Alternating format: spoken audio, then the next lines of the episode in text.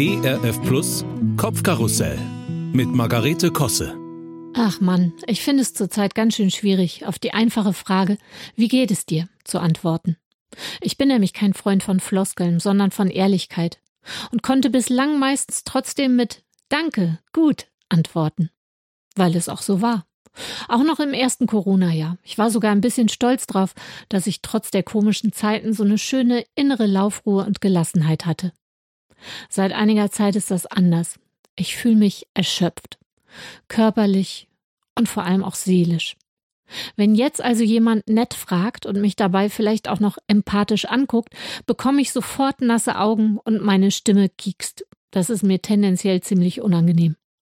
Als ich heute nach meinem Befinden gefragt wurde, habe ich einen interessanten rhetorischen Konter hingelegt und direkt mit Ja Mensch, und du bist jetzt also Oma geworden geantwortet. Hat auch geklappt, aber authentisch geht anders.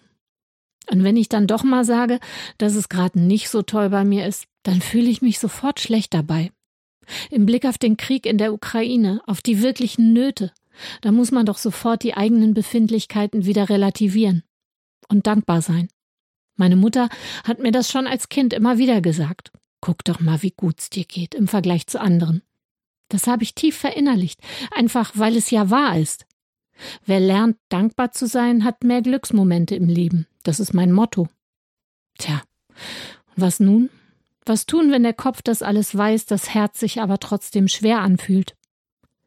Als gläubiger Mensch bringe ich meine Sorgen und Nöte vor Gott. Ich lade sie bei Jesus ab, der sie mir abnehmen will. So habe ich das gelernt.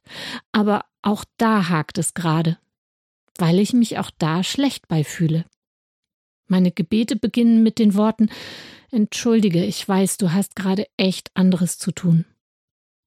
Dabei ist das doch total dämlich. Wie beginnt unser Glaubensbekenntnis? Ich glaube an Gott, den Vater, den Allmächtigen. Und ich? Spreche ihm die Allmacht ab. Traue ihm nicht zu, dass er trotz allem, was geschieht, auch noch an mir und meinen Alltagsproblemen interessiert ist. Und dabei übersehe ich etwas ganz Wesentliches. Unsere Beziehung. Vor meinem inneren Auge entsteht plötzlich spontan eine Geschichte.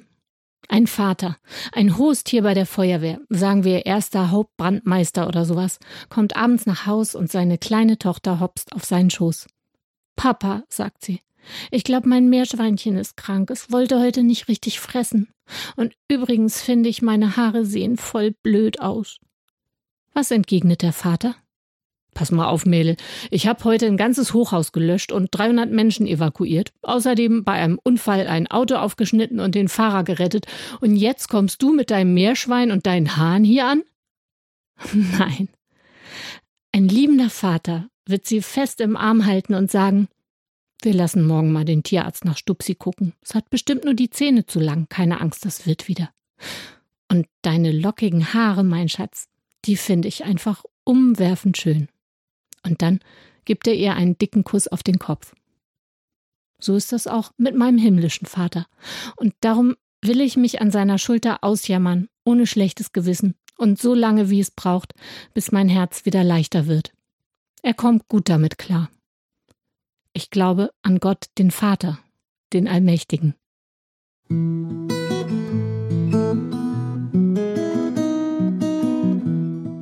Kopfkarussell von und mit Margarete Kosse.